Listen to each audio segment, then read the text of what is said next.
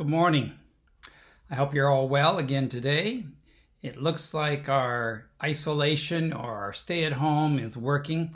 I was noticing that in my particular zip code, there was only 10 cases and no deaths here in my section of Florida. So that's good. I'm glad to hear that. Um, but it looks like a vaccine is on the way. So that would be wonderful, wouldn't it? That would be huge to have help us during this pandemic. Uh, there's a there's a Peanuts cartoon where Lucy is talking to Snoopy the dog, and she says to him, "There are times when you really bug me, and I must admit there are also times when I feel like giving you a hug." Well, Snoopy replies, "That's the way I am, huggable and buggable." I thought, yeah, there are times and buggable. We we can hug and bug, and we bug one another, and it just happens, doesn't it? That that kind of goes on. So I remember when I was 12, I got an opportunity to go up to camp, up to uh, junior camp, and I was going to spend a week there, and I was going to help out on the waterfront. And although it wasn't a job, it was a way to get me involved. And so I thought that was very kind. So I went, and I never, I was um, assigned part of the job was to go and work down where the swimming docks were on the lake. And so I got down and I got acquainted, and there was uh, one of the young men there. He he must have been a high school senior or early college. He was 18, 19 years of age and as a 12 year old, I thought, oh, he could swim, he could do anything. He was so cool. And I, I would just kind of hung hang around him and hung on his words. And, and um, this particular day, as I was out, there was no one else around, and I was kind of following him around on the docks as he was getting ready, and we were chatting. Finally, he turned to me and he said, You know, you bug me to death.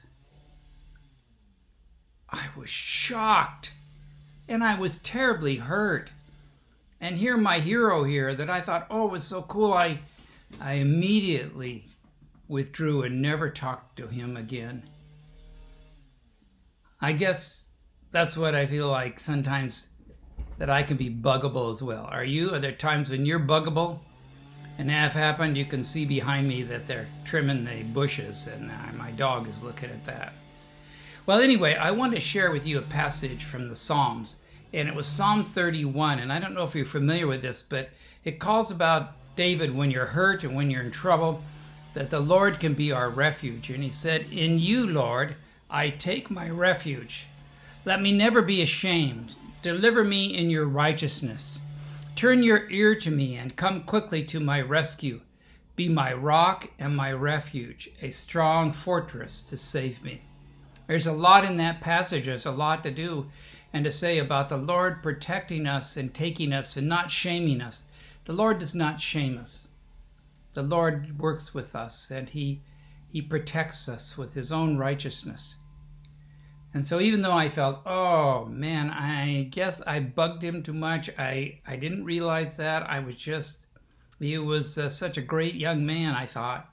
And then to have that happen hurt me deeply and camp was no longer fun. Well, you may have experiences in your life where things are not being fun right now, and I would ask that you would find your refuge in the Lord. It can be a very wonderful and delightful experience to realize the Lord cares about you and takes care of you. Let's pray. Dear Lord, thank you for being our refuge. Thank you for being our salvation and to cover us with your righteousness. I thank you that you can be available to us and that you will never shame us and you will stay with us.